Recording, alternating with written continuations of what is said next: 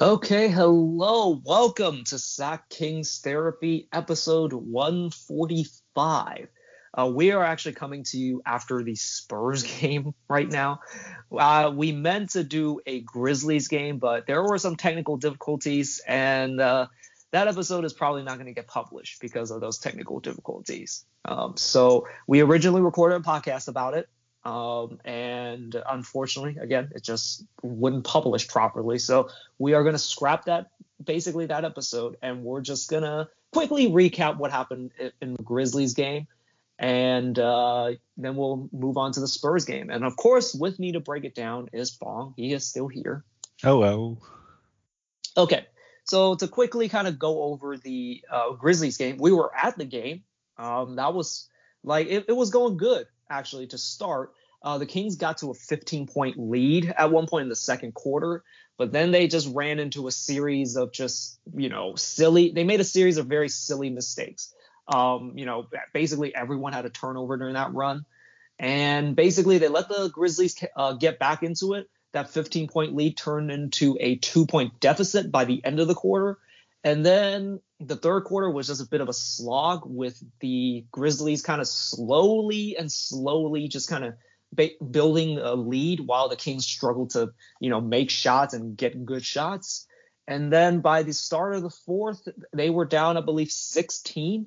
And then it just kind of got worse from there. And they, I think they went on a 10 0 run to open the quarter and the game was over. Um, that is basically the gist of the entire uh, game. Anything else you want to add, Fong?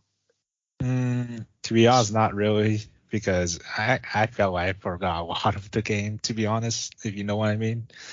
And you know, you guys aren't going to get the episode, but it, yeah, Fong didn't really have much to say about the game on the on yeah, that episode. Either, so. It's a it's a very demoralizing loss, and you know, uh, like you said, our streak continues of. Uh, games that we go to where we haven't seen a win yet. So hopefully the next game we go to live will end up with a win.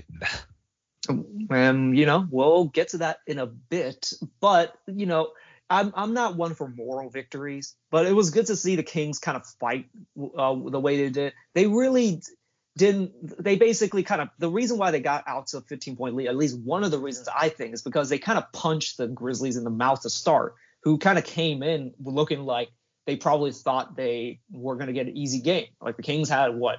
Well, they, they played 11 players, but the reality is they only have like seven rotational level players. And it looked like the Grizzlies kind of underestimated them for a little bit until they kind of got themselves uh, settled and, you know, re- I guess ready to attack. Um, but for a moment there, like the Kings showed a lot of fight, showed a lot of heart, and made and you know didn't make it easy on the Grizzlies. They had to fight, they had to they had to work for that win. Um, although I know it was I know it got blown it was a blowout in the second, but like the first half it was competitive. Hmm Yeah, I just uh, unfortunate that we got quite a few turnovers that pretty much led to easy uh, Grizzly points. But man, that oh, what's his name, Dillon Brooks. I don't know why even though he had 10 for 20 this game, it felt like he he was unstoppable. So that's the weird thing. I honestly didn't think he played that well, but like he uh, ended up having a good stat line. I thought he was way more dominant in the in the Grizzlies game in Memphis for some reason. Mm. Even though he shot I think 8 for 22, I think was his final stat line. I thought he was a lot better in that game and he shot worse. In this game it didn't I don't think he played that well. Well, like he had a lot of shots, but I didn't think it was 10 for 20. I thought he was like eight again, eight for 22 or something like that. But such as the such as kind of the story with him. But yeah, and then like um, one funny note that I, I wrote down about the game. Um, Kyle Anderson had a six six six stat line, six rebound or six points, six assists, six rebounds. That was kind of funny. Um, But other than that, like you know, everyone got to play. Queta, Queta for the first time ever got got to play. He ended up he ended up with one block and I think one assist, but he really should have had two blocks. He had uh, two blocks at the end of the half, so that was pretty cool. Um, Desmond Bane is really good. Like how the Grizzlies found him. I know I know he was like the 30th pick or something, but like man, that was a that's a steal. He's a really good player. And then you know uh, Dillon Brooks is good. Like they have, they can just plug guys in into their offense, and they just seem to excel. Like you know, credit to um, I think I think it's Jacob or Taylor Jenkins, I think is the coach's name. Like he's done a good job of coaching up that team. Like they don't have Ja, and they're they've been nine and one since Ja's been out. Yeah, that's crazy. Jeez. Is there a projected date where Ja's gonna come back? Uh, no, he's been so like the only updates are from or via his Twitter account where he okay. says close, whatever you know, whatever that means.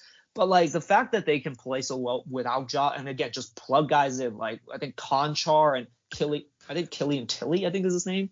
Like they can just plug these guys in and they play their role. And like Desmond Bane, he stepped up. Jaren Jackson, they've stepped up. This is good coaching. Like you know, all the credit in the world to him. And you know, talk about coaching like Doug Christie. He's gotten these Kings to play a little harder. Now, is it is it just because of Doug, or you know, is it also because of you know that players meeting that happened? Like the the team looks like they play more connected and play a lot harder than they were during kind of those during those losing streaks there might be something there for the Kings, even though they did get blown out. Like mm-hmm. they're they're down so many guys, and you would think like you would think like with the way they've been playing, like they would just lay down and die or play dead essentially. Like, but instead they're fighting. So maybe there's something there for the Kings to work off of. Oh yeah. Once we find how we could fit these pieces together, I'm pretty sure we could hold off until the starters come back. Yeah, and you know about the starters, like the, the, it's tricky with me. Like we talked about this in the original pot in the original episode. Like I think the trade has to come down at some point. I just like the thing with the starters coming back. I don't know. I'm I can't say for sure like that makes the team you know better. Like it, it's kind of the same way with Ja being out. Like they played so well since Ja's been out. I think they were nine nine for ten, like nine wins, 10, 10 losses, and then all of a sudden they go on nine one run is it on Ja that they're that they were bad during that run? No. But like the thing is, it's hard to it's weird how sometimes like the Kings just play better when they're just more desperate. It shows with a lot of teams. And you know, I'm not saying the Grizzlies are playing more desperately, but like the fact that they can do this without Ja, like I guess Ja fits seamlessly back in, but but like it, you know, not every it's not a seamless transition uh, back, I guess, is what I'm trying to say. Once the starters come back in. Mm-hmm. So we'll we'll see. I I ultimately think a trade will come down and kind of needs to come down because I you know ultimately I'm on the train of like this team just doesn't fit all that well together. And right now with kind of all with just like spots back open, guys are you know playing certain roles and kind of playing above their head a little bit and it's working, you know, to a certain degree. But like, you know, once like Fox comes back, Davion comes back, uh, Terrence Davis comes back, there will be less shots to go around, and you know, people have to pick their spots a little bit more. And you know, like a lot of times they seem to struggle. Yeah, I guess we shall see how. The, well, by that time, I think Alvin will be back uh, coaching then. Yeah, um, that that's another thing. Like you know, Alvin will be back. Like we'll see if there's a change there as well. Like Doug, I feel has done a pretty good job of getting these guys to play a lot harder. And mm-hmm. again, whether or not that's Doug is, you know, you can't fully prove it. Like maybe just a spark has kind of hit, kind of. We can say that there's been a spark within the team. They're playing harder, and mm-hmm. you know, we'll see if this maintains. Mm-hmm. Okay, now on to the uh, game that just happened. You know, a happier occasion uh, Sp- against the Spurs. The Kings beat the Spurs on, in the Golden One Center, 121 to 114. So the Spurs they come they come in and they basically just the, the Kings played a good game overall. I thought like they they take care of business on their home floor while being shorthanded no less. Like it got kind of ugly at times, particularly the beginning of the third but the Kings managed to kind of weather the storm on like the on multiple runs that the Spurs made. They s- simply hit shots and they played, I say, just good enough defense to kind of kind of basically win going away. Yeah, I gotta say, I, I would say probably most of the game. Uh, it seemed like a pretty good back and forth kind of game in in my opinion, where you know Spurs kind of score on one end and we try and make something out in the other end. But yeah, and you know to be honest, yeah, both teams did kind of fumble the ball quite a few times. Uh, and you know, it, it pretty much worked out at the end, to be honest. Yeah, and the Kings were led for much of the game. Other than that, other than that ugly run in the third, like they basically controlled the game for the most part, like mm-hmm. throughout the game, and it was it was really nice to see. Um, the like Haliburton, of course, the what I call the orchestrator of the of the team. Like he ended up with 11 assists, although two got actually wiped off at halftime. So, you know, if you want to go conspiracy theory route, he technically had 13 assists. Mm-hmm. But the that so he did that, which is his usual thing. But what was different about this game, he attacked and looked for a shot a lot. Like he ended up um, three for five from the three point line, but also just constantly attacked the rim, got some mid range jumpers, but also just went straight to the rim and used his length to just finish over guys. Like he like there was one where he just basically took two giant steps towards the rim and just laid it in over his guy, and then just constantly attacking Jakob Poeltl and, and just scoring over and around him. Like it, it's it, that's something different from him. Like I would love to see this more often, but like that's the kind of thing where like to, like when Fox comes back, I don't know he's if he's gonna do this, but like this version of Haliburton is the best kind of Haliburton ended up with 27 points and 11 assists. Like that's a great game from him. Yeah, he really felt it this game, and yeah, when you mentioned Fox coming back, ah, that's kind of hard to say if he's gonna stick like this. Which you know, in previous in games with Fox in, yeah, he he he is not like this.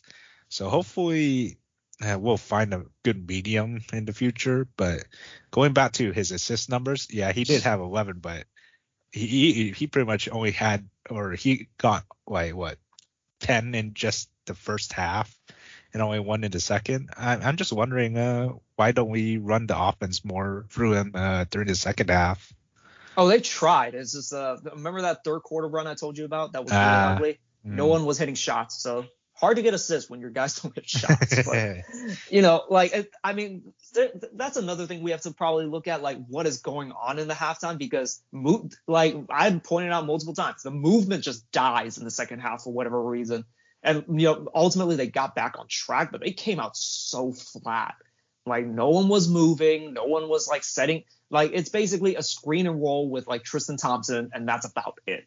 And then they mm-hmm. try and score, and it usually you know, it ends up in a long jumper or a rush shot. Like it was, it was a really ugly run. I, I know I keep going back to it, but that, yeah, it, it's it, that third quarter stood out to me, but they were able to weather the storm. The yeah. only thing I will say about Haliburton this game, no free throws, 27 points, but no free throws.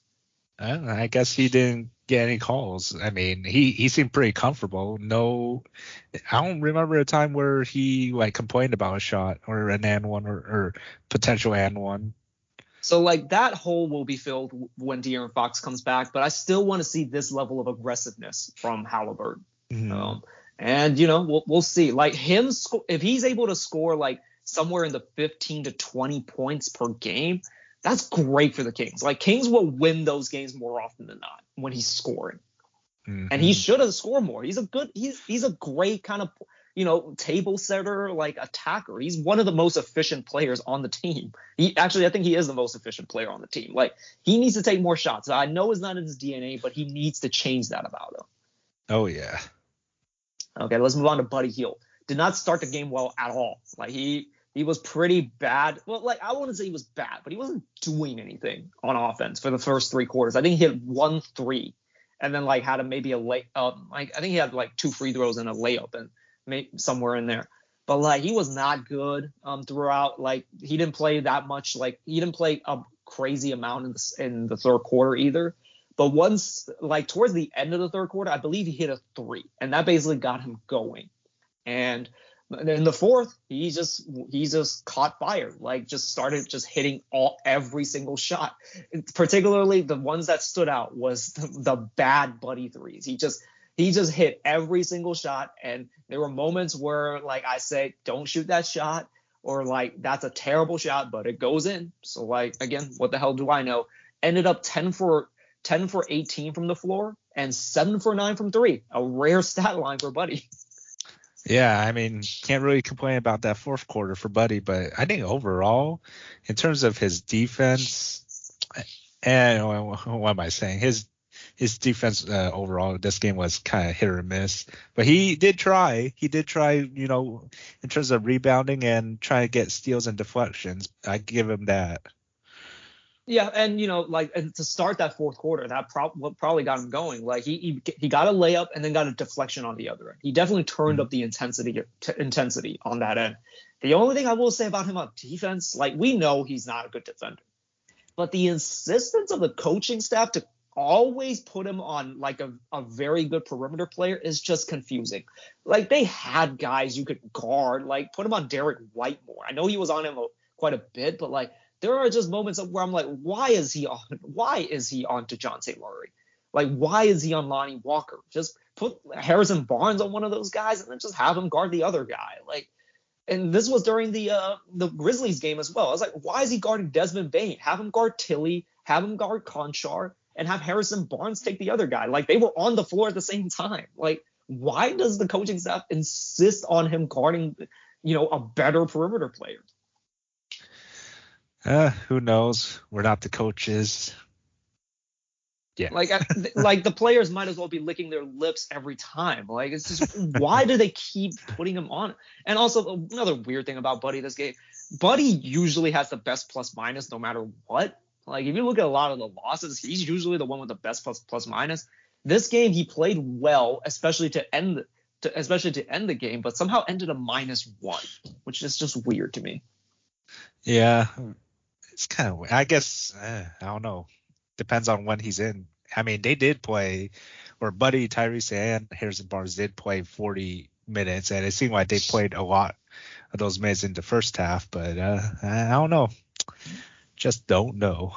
And that's another thing because the Kings are shorthanded. They have to play guys a lot of minutes. They like I have a stat here. Like Haliburton and Harrison played 21 of the of the 24 first half minutes. Like granted, like they didn't end with a crazy. I mean, Barnes ended up playing 40, Buddy ended up playing 40, and Haliburton ended up playing 37, which is actually pretty low. Uh, I was mm-hmm. surprised mm-hmm. because he got I think he got four fouls at one point, and uh, um, Doug decided to sit him, but like, man, I mean, this is how it's gonna have to be until like we get the cavalry back. Oh yeah. Okay. Uh, Harrison Barnes, honestly, like he did. He, I'm not saying he was bad, but he was very quiet for much of the game. But he did have stretches of just be what I call being the foundation of the team like where he's just you know driving to the rim with his weird unorthodox style like i mentioned to you it's like a mix between Giannis and um, Kyle Anderson, like the the long steps of Giannis like driving to the rim, and also the the speed of Kyle Anderson, where it's so slow and so that it's so that it's basically it throws the timing of the defender off because it's so slow, and he's able to like finish like and or like draw fouls. Like he built he built a foundation for the Kings to kind of finish that game. Although a lot of just like there, I feel he he should always attack more and get more shots because he is good enough to do that. He has the same issue as Tyrese, where he's one of the better offensive players on the team, but he doesn't attack the way like the, one of the better offensive players on the team should. Like instead, those like Metu gets more sh- gets a bunch of shots. Buddy like he's he was good this game, but like Buddy gets a lot of those shots as well. Some of them should be going to Harrison instead. Oh yeah, for sure. I mean, he did get five for six uh, free throws this game as well. So I, I don't know. I guess uh, what, whenever we're in a pinch, we'll turn to Mr. Reliable. Um, Metu, like you know, not a great shooting night again from him. He was, I think, it was five for sixteen or something. Um, the, the in the Grizzlies game, but he always plays with energy, and you know, like he's always a guy that I say cherishes his minutes. He plays with energy, and you know, he was actually originally drafted by the Spurs and there might be some beef there because he always plays very hard against the Spurs. Ended up with four steals and constantly fighting for rebounds. Like during the Grizzlies game, he was constantly like, you know, grabbing tough rebounds and just fighting down there. Now, he of course he needs more help down there because like I feel like the, the guards just need to help him out sometimes a little bit more often. Like he can't be the only guy rebounding, but he fights for those rebounds and he plays uh, hard every second he's out there. Oh yeah, very glad to have him on the team. Yeah, I just wish he would. I just wish he would kind of dial back some of the some of the kind of tough shots that he takes. Is the is the only yeah. thing I have against him. He's not a good. He's not a great shooter. He definitely is a scorer that doesn't hit that many shots. So it's, it's not a great recipe. Yeah, he's definitely the kind of guy where I'm like, oh, he. Uh, whenever he drives to the rim, I kind I, I kind of feel a little iffy, but some, somehow he makes it out uh, with something, maybe a mid range or I remember a couple times in the past, uh, uh, what you would call turn turn around uh, fade away for, for some reason. Didn't expect that from him, to be honest. Mm, okay, well let's uh let's move on to Tristan Thompson. Tr- Tristan was he was not great this game. Like the moments that I paid attention to him, like it, you know, whenever he whenever Tyrese passed him the ball on a roll, it, it usually ended pretty ugly. Um, he's you know he just can't he just can't really help you on that end. But like you know he does fight for rebounds and he kept Jakob and the other big men off the boards just enough for you know the Kings to get to get a flow going and you know not have to basically constantly worry about giving up the offensive rebound.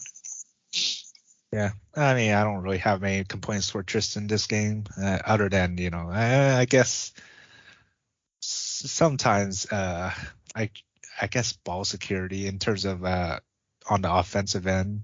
He definitely gets up, gets like you know, he definitely gets tunnel vision sometimes when he gets the offensive rebound. Like there's like guys around him, and you know, just pass it back out. Like yeah. I don't, I don't love it when he goes up with it. It's just he's not a good finisher. He can't really get up anymore. Like you know, just be a little bit more conservative about going up for going up for the putback. And he's just he's just mm-hmm. not that guy anymore. And you know, uh, like I will say, like Richaun is coming back soon, and like and you know, Tristan didn't play that many minutes this game, but like you know, the we don't have much of a choice, so we have to play Tristan as you know um, minutes. But like he, you know, he he's a very limited player, and he you know, he shouldn't be playing as many minutes as he should, but we don't have a choice at this point. Yeah, I mean, maybe you know, maybe we'll give some to Neemias sometime before the starters come back. Maybe I would put him behind uh, Jones just because, like, it's like it's he he's definitely going to be something. Like uh, in the Memphis game, he showed some flashes of being a, a pretty of like a, he's definitely a project, but he showed flashes of like some he might be something special, but it's gonna take a while. I think he needs to work it into his body a little bit more. He doesn't seem to move all that well, and it looks like he's just getting used to his body, if that makes any sense. Like he's just, he's so big, so long, but like his you know his body, his mind and body haven't caught up to each other just yet.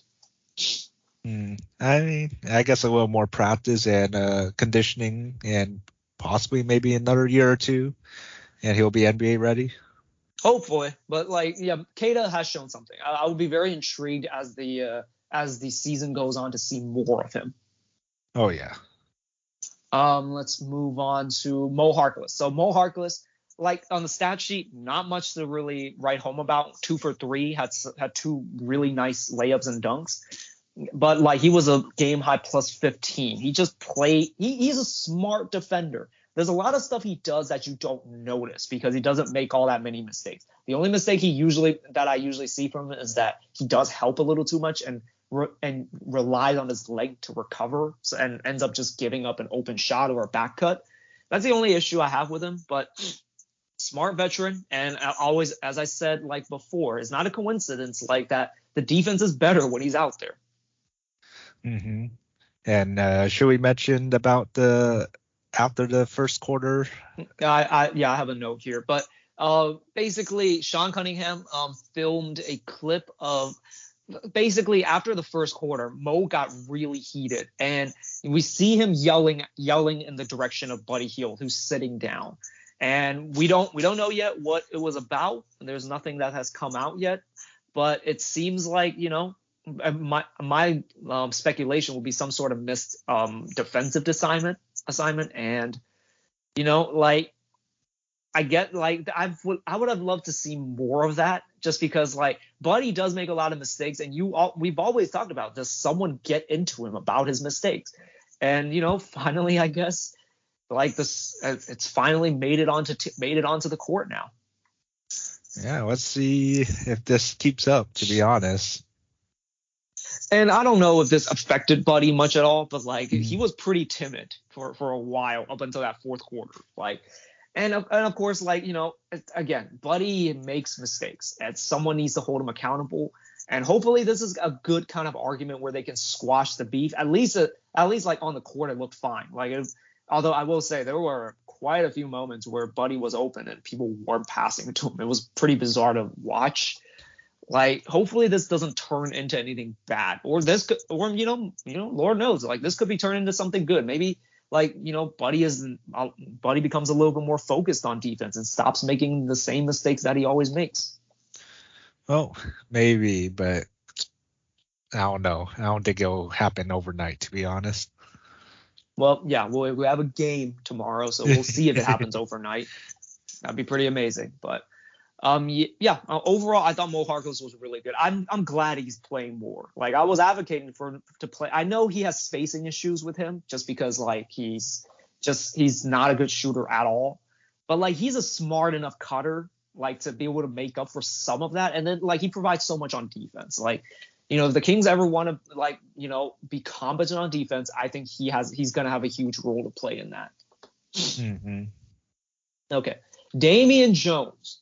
Damian Jones, I in the original podcast that me and Fong recorded, I I was pretty harsh on Damian Jones. A lot of that, a lot of that, um, a lot of the Kings losing the 15 point lead in the Grizzlies game part like it wasn't it wasn't fully his fault, but he was part of it. Like he just he just looked off, and then like after a few mistakes that he made, like he looked like he was in his head, and just and of course he didn't play in the second half. This game he picked it back up. He was a huge spark for the Kings. He he got a career high 23 points, eight rebounds. I don't know if that's a career high, but he also hit two threes, and he was just crucial for the Kings, like get, getting a cushion and also just like getting everything kind of flowing. He was also really good at cleaning up messes that you know his teammates left for him. There was one layup where Jahmi'us Ramsey missed for absolutely no reason. And guess what? Like Damian Jones is right there to kind of clean up that mess and kind of keep and get the ball rolling for the Kings. Yeah, really no complaints from Damian Jones this game, to be honest. Um, but let's see uh, if this keeps up because you know he's he's gonna have to be that uh second unit center that we need for the Warriors game tomorrow. The, the only thing with him is that I don't know why like he he probably like needs more time with Haliburton, but like I don't think he will just because with Richaun coming back, it's probably not going to get that many chances. But like th- I would think there would be a better lob chemistry between him and uh, Haliburton, but it's not there. Like at I, least right now, it might it might be later on, mm-hmm. but but like if he ever does get more minutes, but like yeah, like you would think with just how he loves to murder the rim, Haliburton would be a perfect lob guy for him. But again, the chemistry isn't really there. Not yet, and I don't know if it's going to be able to develop just because he probably isn't going to play much once Richaun comes back. Yeah, sadly, but at least he does cut to the rim when uh, you know there's an opportunity. Um, last guy from the Kings I want to quickly talk about, Jahmi'us Ramsey. Looks like he had the best run of his of his career so far as a pro on the on the main roster Kings. He had basically seven quick points that kind of sparked the Kings in the fourth uh, in the fourth to kind of get the ball rolling. Like he had he had two layups and a basically a 30 footer um, that off off a broken play. Like you know, it's good to see like he's able to kind of find a little bit more of a rhythm. There he's got he's got some work to do, but there's something with Jahmi'us too. Like I'm interested in see what he what he turns into. Is he going to be another kind of spark plug guy off the bench for us going forward? Uh, I'd say pretty much to be honest. I don't think he'll be able to get more than probably this many minutes to be honest. Uh, in future games, like he played what eight minutes thirty seconds. I think mm-hmm. that's about the amount of time we're able to give him to be a, uh, until the starters come back. I mean, yeah, again, like with you know, with, with us, well, at least me, I don't, I don't, know about you, like we're eyeing some trades. Like we have mm. an oversaturation of guards. You know, I imagine some team would like a guard. I am a Sixer, maybe, but uh, like you know, like we have an overabundance of guards and centers. Like mm-hmm. at some point, you kind of have to get rid, not get rid of them, like trade them for more wings. I mean, granted, everyone's looking for wings, but like, yeah, uh, let's let's see what happens once you know the uh, Kings engage in you know multiple trades. Like what, like let's look at what happens after dust settles. Yep, I guess we shall see. Um, quickly shout out some uh some Spurs players. Keldon Johnson was pretty good. Wow, five for 14. I did not realize that he was that he shot that badly, but I did not know he was a three point shooter. Apparently, he's shooting 46% this year. Um, and Dejounte Murray just got to his spot whenever he wanted and lit up the Kings from mid range. I well, I don't have PTSD, but I remember very very clearly like him absolutely lighting up the Kings last year in that huge game against the Spurs late in the season. Just got to his spots and just was unstoppable. And then of course Lonnie Walker. Lonnie Walker was nice, but I don't think he scored. I don't think he did much of anything in the second half. He had. I remember he had a lot of points in the first half, but I don't remember if he scored in the second. Yeah, not much to be honest. Okay. Well, that's all we have for the Spurs game. Um, quickly go over some extra topics. Um, so um, this was brought up after uh, after the uh, Wizards game. Harrison Barnes basically asked the reporters, "Should DeMarcus Cousins have his jersey retired?" Um, was the question, and surprisingly, the online response very very mixed. Really, very mixed. James Ham James Ham was not a was not a proponent of this. Um, oh. Sean Cunningham was one. I imagine Jason Jones would be a huge would be a huge advocate for this. And then like from what I saw from like the comment section, it, I would even say like there were actually more people saying that they shouldn't retire it. Really, a lot of people say shouldn't. Shouldn't. Uh, I didn't. We should, to be honest. I mean, for what he did, like you know, on on the court, like outside of not winning, he did a lot. Like he was legitimately arguably the the number one or number two center in the league for a, a good stretch of years. Granted, the, the um, granted the center rotation or the center uh, market at that point was terrible. Like DeAndre Jordan, I will never forget, was somehow all NBA first team, and I don't think he was ever good.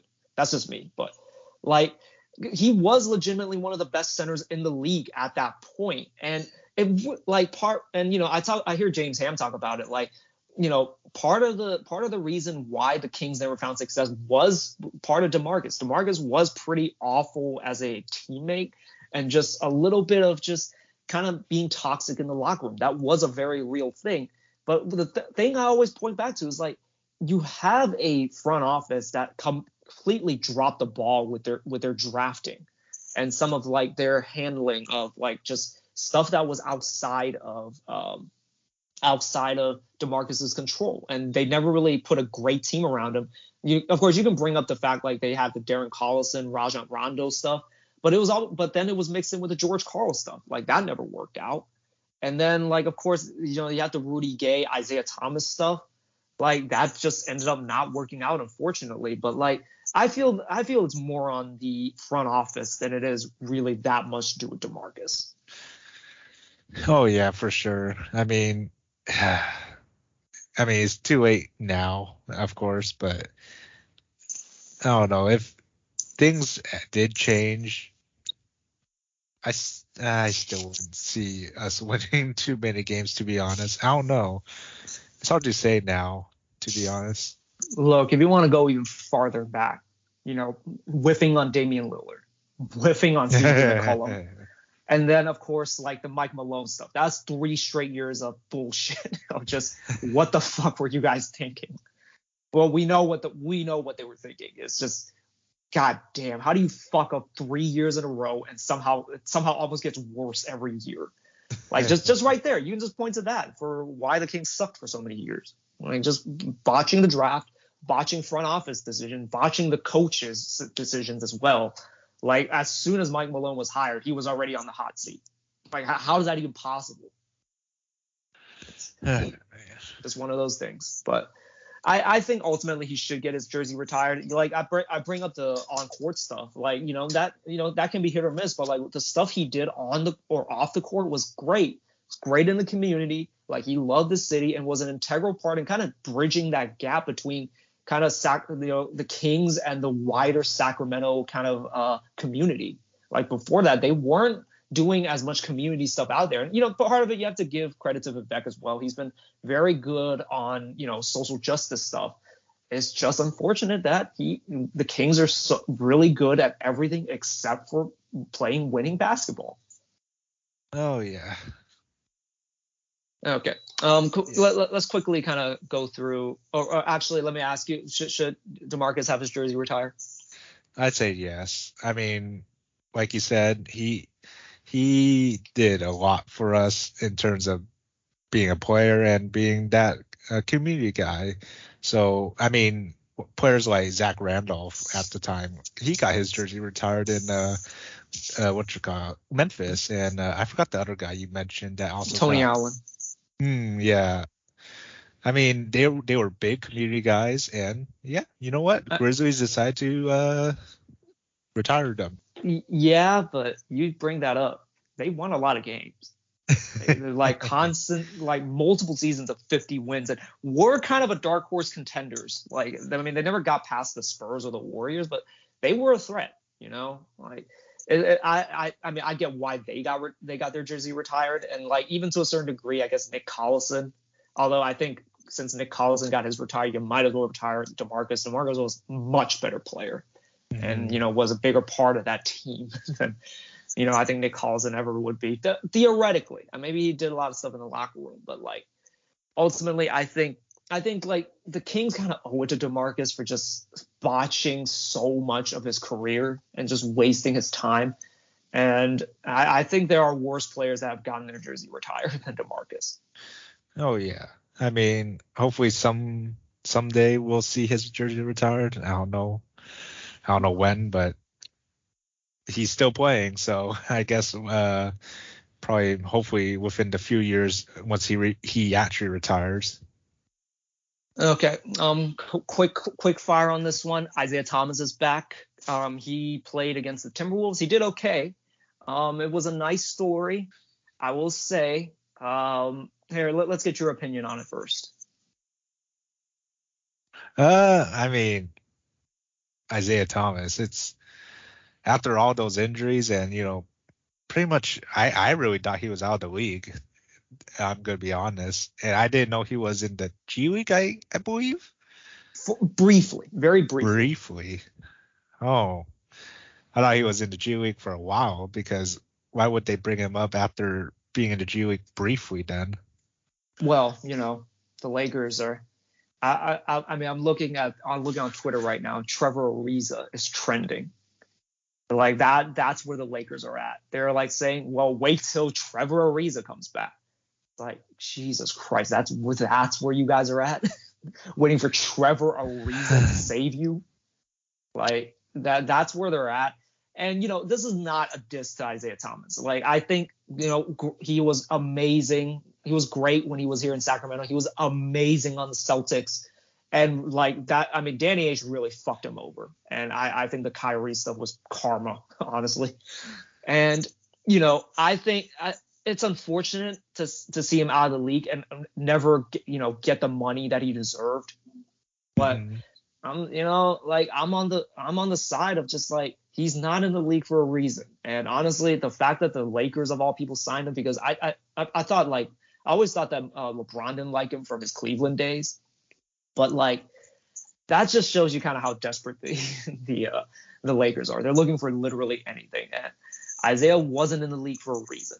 And I know I know a lot of people think it's a big deal that he lit up a bunch of guys in 24 hour fitness, but like that, come on, that that's not real. That's not competition.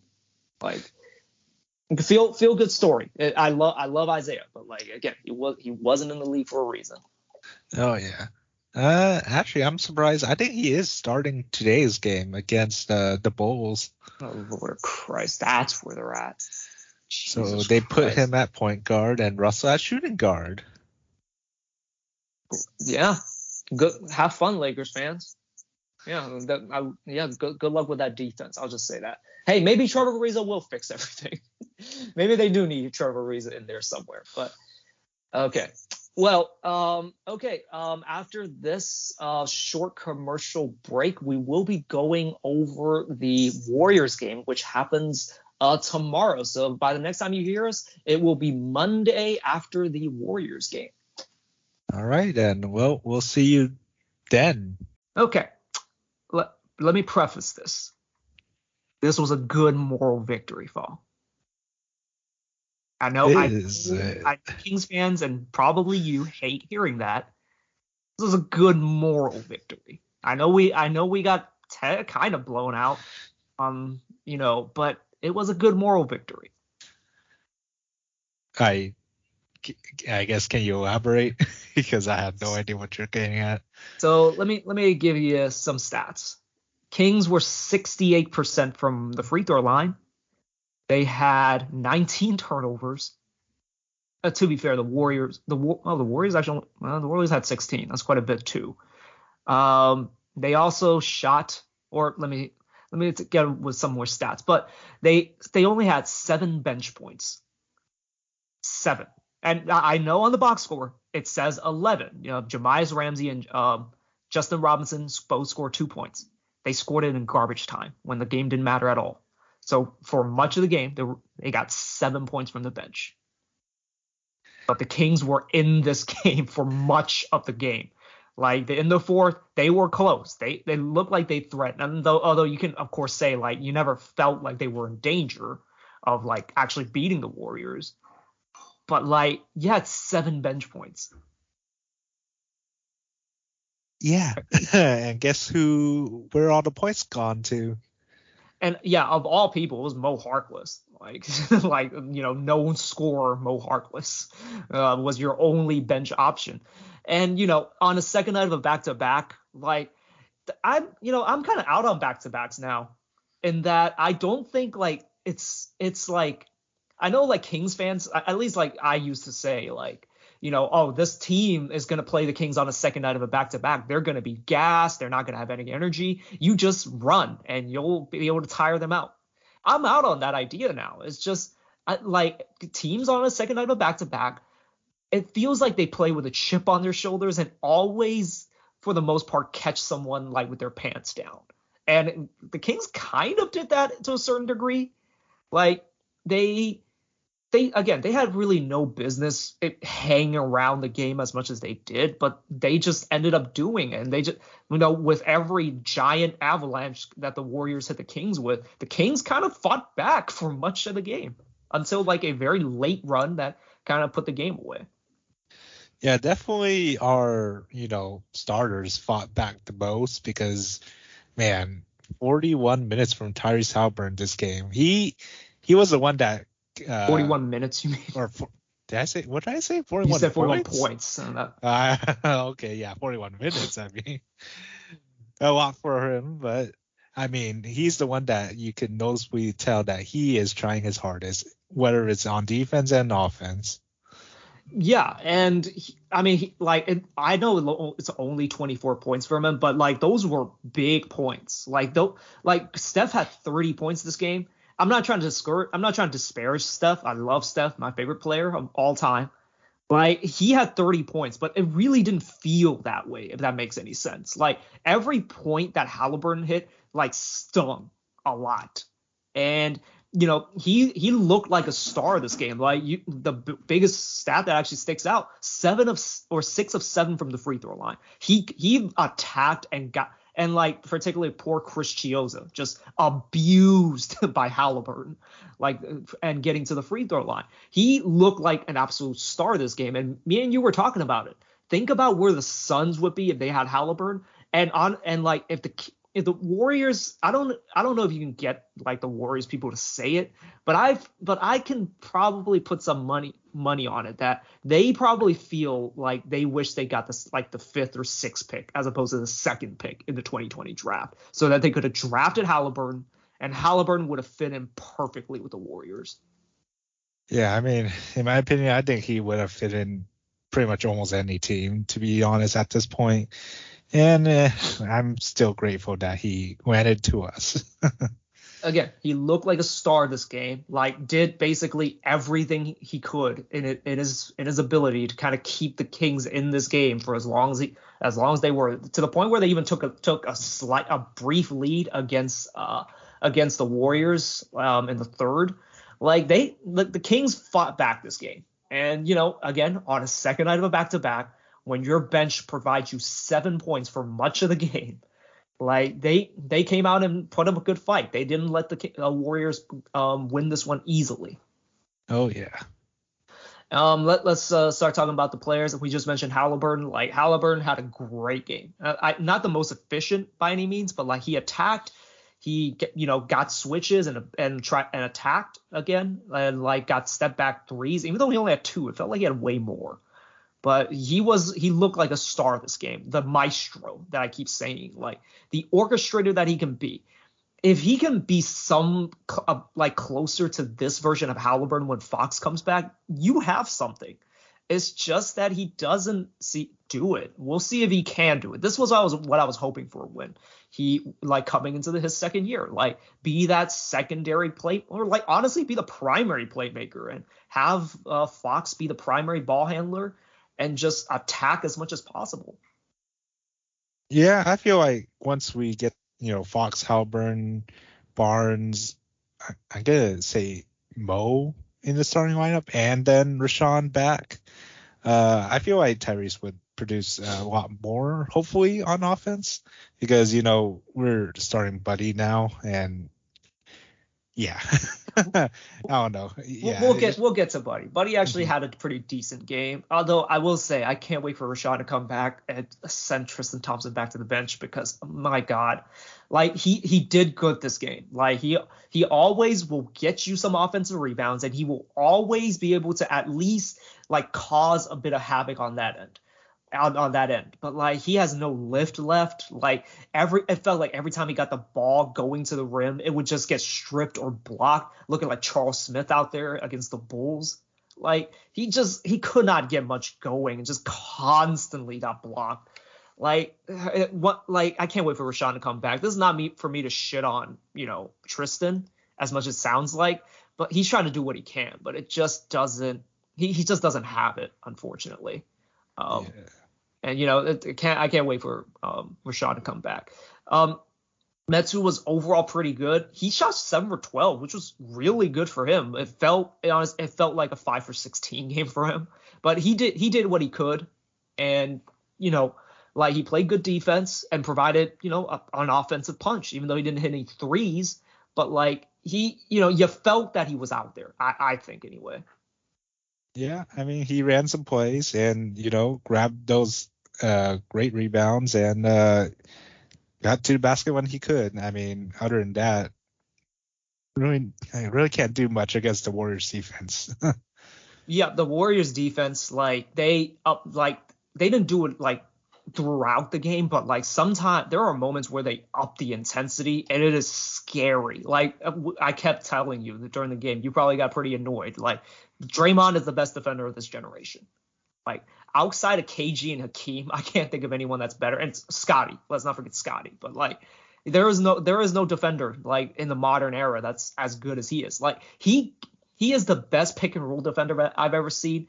And then anytime like he was anywhere near a pass, it just felt like he got to it. Like it's it's a special um I it's a special thing to watch him play defense. I know he's terrible on offense, but like man, when he he is he is like legitimate. Other than LeBron is the only other guy that I can think of that can do what he can do on the defensive end. Mm-hmm. Uh, um, let's move on quickly to um, Buddy Hield. Buddy Hield had a had a good game. He had a terrible game in the first half because the, like I, there there was a quote from Hassan Whiteside last year where basically I forgot which game it was, but after a pretty um, terrible loss, he called out the team and basic and one of the lines from that uh, interview was him saying, "Do you? Do, I can't even tell these guys read the scouting reports. Like, how do you guys not know this?" He said this to reporters, and th- it brought me back to that quote because, like, you know, it, it does feel like the Kings don't read the scouting report sometimes, and like they don't, they're not prepared for certain things from certain players. Well, you know who does read the scouting report? Draymond. He, he, he studies that shit. Like I haven't seen any. I don't think I've seen any other team do this. They blitzed the shit out of Buddy Hield, and he did not handle it well at all. Five turnovers this game, and most of them were just like him getting doubled and just not being able to pass over the long arms of defenders. Like any time that Buddy Hield got a screen and Draymond was anywhere near the vicinity, he jumped that screen and pressured the shit out of Buddy. It, and they did and like you know and I imagine like um, Draymond told GP and uh, every every other guy, press up on Buddy Hield. He cannot blow by you. just press up on him, and like they just they pressured the hell out of him. That being said, in the second half, he came alive and hit six threes, and all of them were huge. Uh, again, up until that final like until that final like um, crunch time stretch, the Kings were threatening. A lot of it was due to Buddy yeah, I mean, other than that, it feels like the same old, same old. So I'll start for Buddy. But yeah, mostly this game, I yeah, it just annoyed the heck out of me seeing uh, him turn over those balls. Um, Barnes was okay throughout this game. I, I didn't think he was bad. I didn't think he was particularly good. Barnes particularly struggles against long, quick defenders and quick wings because he relies a lot on being very kind of what I call tricky. As, I mentioned, he's a mix between Giannis and uh, Kyle Anderson, and Kyle Anderson is a guy that you know it, he's you know he's slow and like that slowness actually throws you off. But against smart defenders who don't bite on any of his fakes, you don't you can you can contain him pretty easily.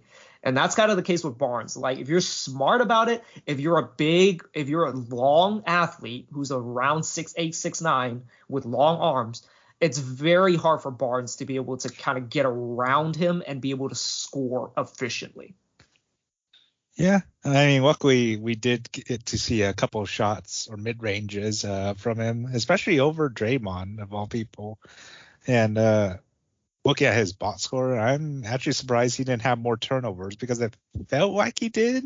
But all I remember was that he kind of fumbled uh, hit the ball. Uh, I forgot so, against, against JTA. Yeah, there we go. Yeah, went to a turnover, fast break, easy points. So yeah, other than that, you know, Mr. Reliable still going at it. And again, as I mentioned, Steph had 30 points. He was not the game. He was not the reason why why the Kings lost this game. It's because it's four for four from Damion Lee from the three. Toscano Anderson had had one three. Otto Porter Jr. was everywhere, four blocks, and you felt every single one of those blocks. And two for five from three. Andre Iguodala of all people hitting two threes. Draymond Green hitting a three. Like he had one three where you know, like every time he caught the ball and was about to shoot the three, go ahead but you mm-hmm. know, this was one of those games where he hit one and that one stung. Like it's just like Steph's opens it up for everyone. But at the same time, the Warriors did an okay enough job, I felt, for the most part. The only thing is, is that I don't know why Buddy Hield was on him as much as as much as Buddy was. Buddy did an okay job for Buddy standards, but like uh, what down that stretch, like he just blew right by him, and that's kind of where it kind of kills you. Although to be fair, I don't know who you would put on Steph anymore. Like Haliburton is not exactly the answer there, although he did guard him a few times and they did well enough. But you know, guarding Steph is is a team is it's a team effort. Like he is probably one of the trickiest defenders or trickiest guys to guard in the league, and you need a, a, a complete team effort from the from the defense to be able to uh, guard him properly. But and unfortunately, the Kings, the, their defense, their defensive communication just isn't there at that level. So like they basically gave up a bunch of easy layups. Like you look at those shooting percentages, Kings actually kind of matched the, the Warriors from three. Like they um they were 40% from three, 40.6% from three, and Warriors were 40.5% from three. And they don't they made two more threes than us. But if you look at the field goal percentage, it, there's a vast difference there. And the reason why is because of the Warriors offense. They get very they get very creative with some of their screening, and they have enough smart players that know how to cut and get easy buckets. You know, uh, capitalizing off of Steph's gravity. And you know the the defense of the Kings just wasn't up to par, wasn't up for the task of being able to defend a lot of these actions.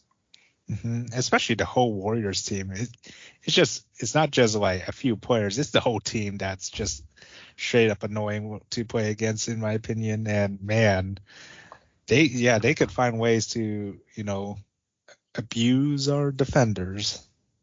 And again, like they have moments of just absolutely locking down on defense. Like good, you know, quarterback by Draymond Green. Like just all the pressure in the world, like the smartest defensive anchoring that I've ever seen from anyone. Like, you know, they they locked up for stretches and it gave them a cushion for for a few, you know moments at moments of the game. Like Kings did fight back and they actually cut into those leads, but ultimately in the fourth quarter they just kind of ran out of gas and the the Warriors finally kind of put the Kings out of their misery in a way. Um, yeah, not really. That that's that's a bit harsh. I thought again, I thought the Kings just played well, but again, on a second night of back to back in a game they had no business being in, like they simply ran out of gas.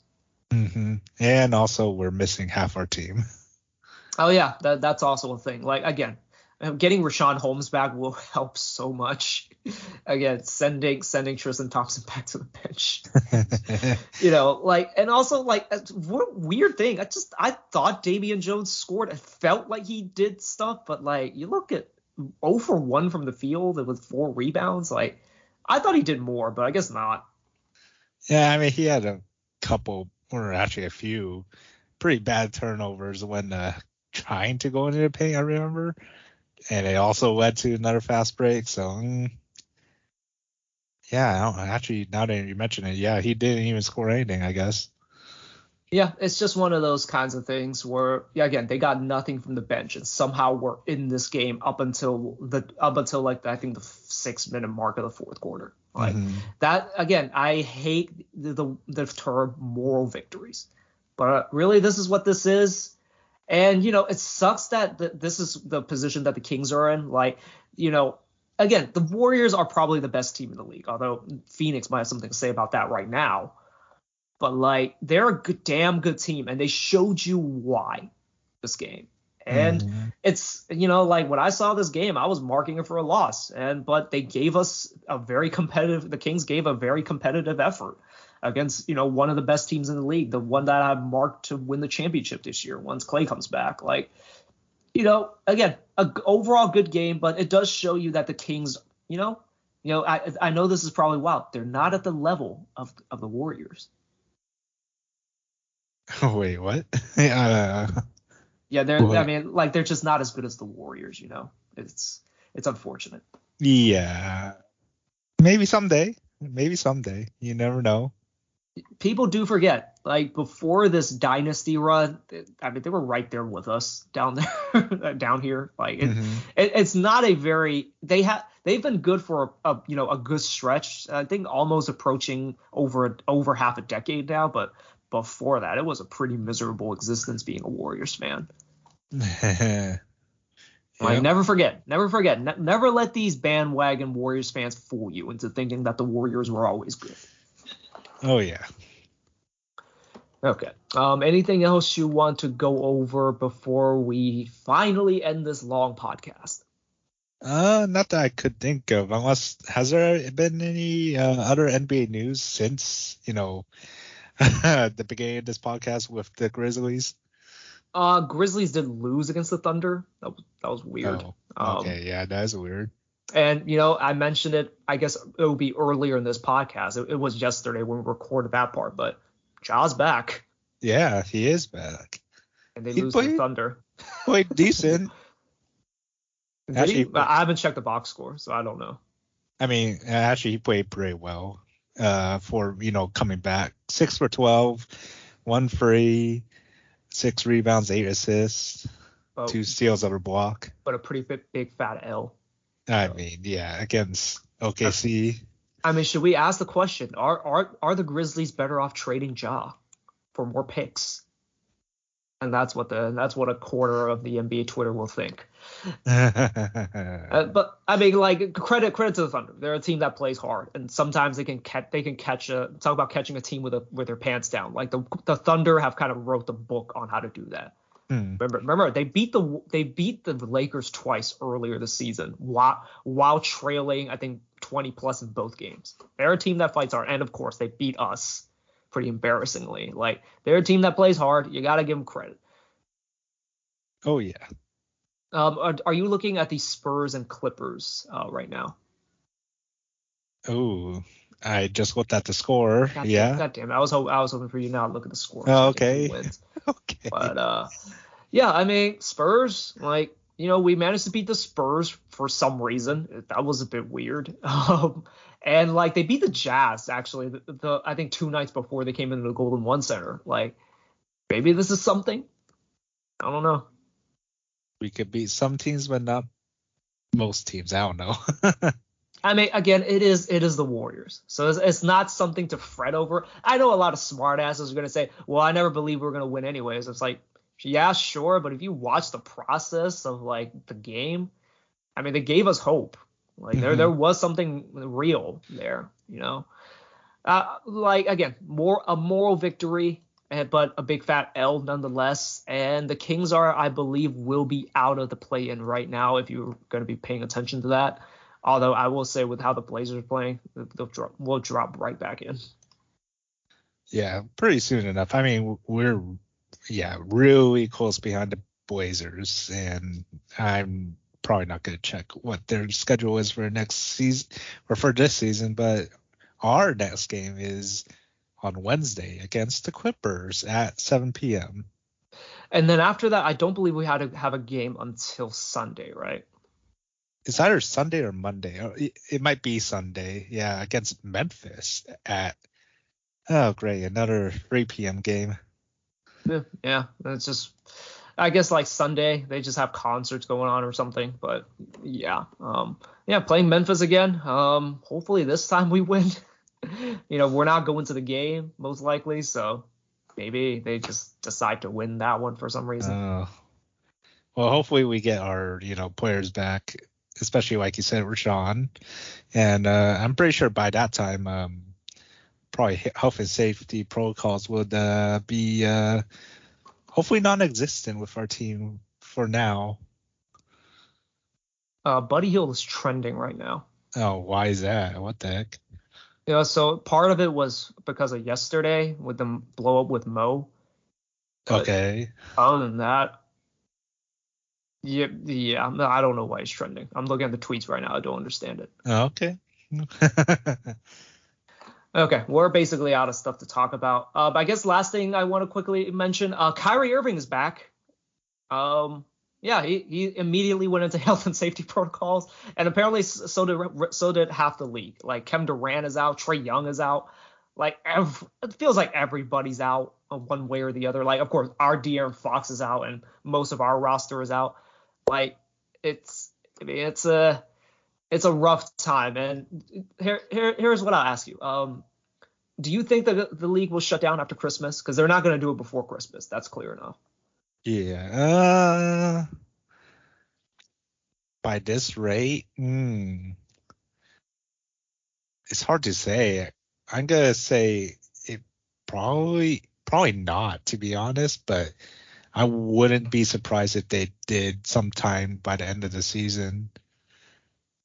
I think they'll shut down after Christmas. Think, oh yeah. I think it's trending. I think it's trending that way. Um, they they have to. I think just because this is an outbreak. Like, there's no yeah. way around it, and yeah. uh, you know it, they have to probably put a stop at some point, just because this is going to keep happening. This is just it's just going to be a thing, and you might yeah. as well take about two weeks off and just assess the situation and let the situation mm. cool down, aka let everyone get out of health and safety protocols, kind of just get and then revisit your policy of how you want to actually play this because there's been talk about about the NBA just letting asymptomatic players who have been vaccinated just keep playing.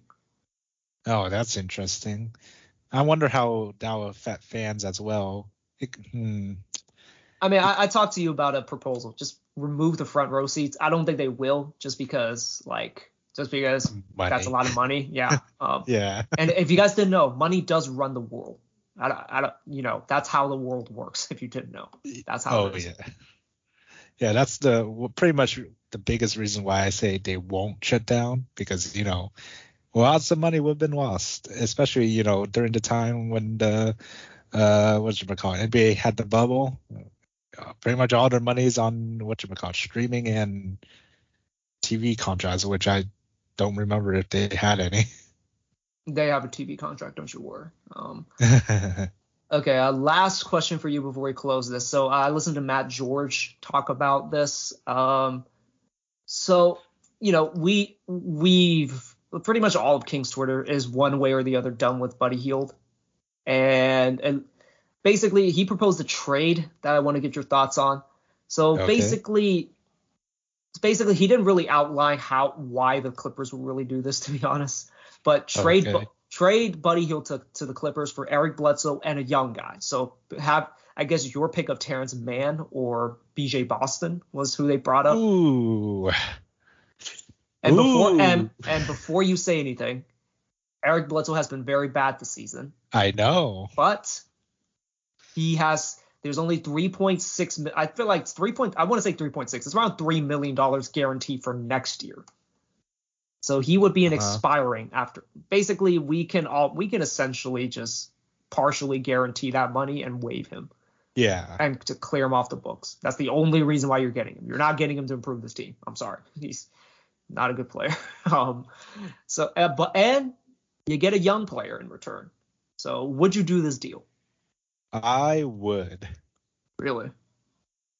I I mean- I, I personally wouldn't, but I mean, I, definitely. I that- get I get why I get why though I can I can get the I can get the, the process of the thought process behind it. You get a young player and you kind and you kind and like you shed Buddy's salary, but Buddy, as I've always kind of mentioned, he is useful to a certain degree. But like to just get rid of him for a clear minus and another project, I, I don't know. I don't love that idea. I don't know. Like between Mann and Boston, which one would you have chosen if you had the choice? Probably Boston because I don't think they would offer Mann to be honest. yeah, I would assume so. But uh, yeah, I mean, like you said, we need something, some changes, and in my opinion, I don't think Buddy is the kind of guy that would be pretty consistent with our team in the future. Okay, well, good good to hear your thoughts on that. I well, I was very interested in this one. I mean, there was Matt George talked about this in the in during the draft of trading down to the tenth pick to do this, Oh, okay. and you know ultimately we didn't pull the trigger on that, and he's with the Clippers now. So yeah, uh, I I wouldn't want Eric Bledsoe on this team. No. I just think he's a, he's just not good anymore. no, no, no. Yeah. Okay, well, that's going to be it for this episode. Hopefully, you guys enjoyed this, and we'll be coming back to you guys after the Clippers game uh, on Wednesday night. Yes, and we shall see you guys later.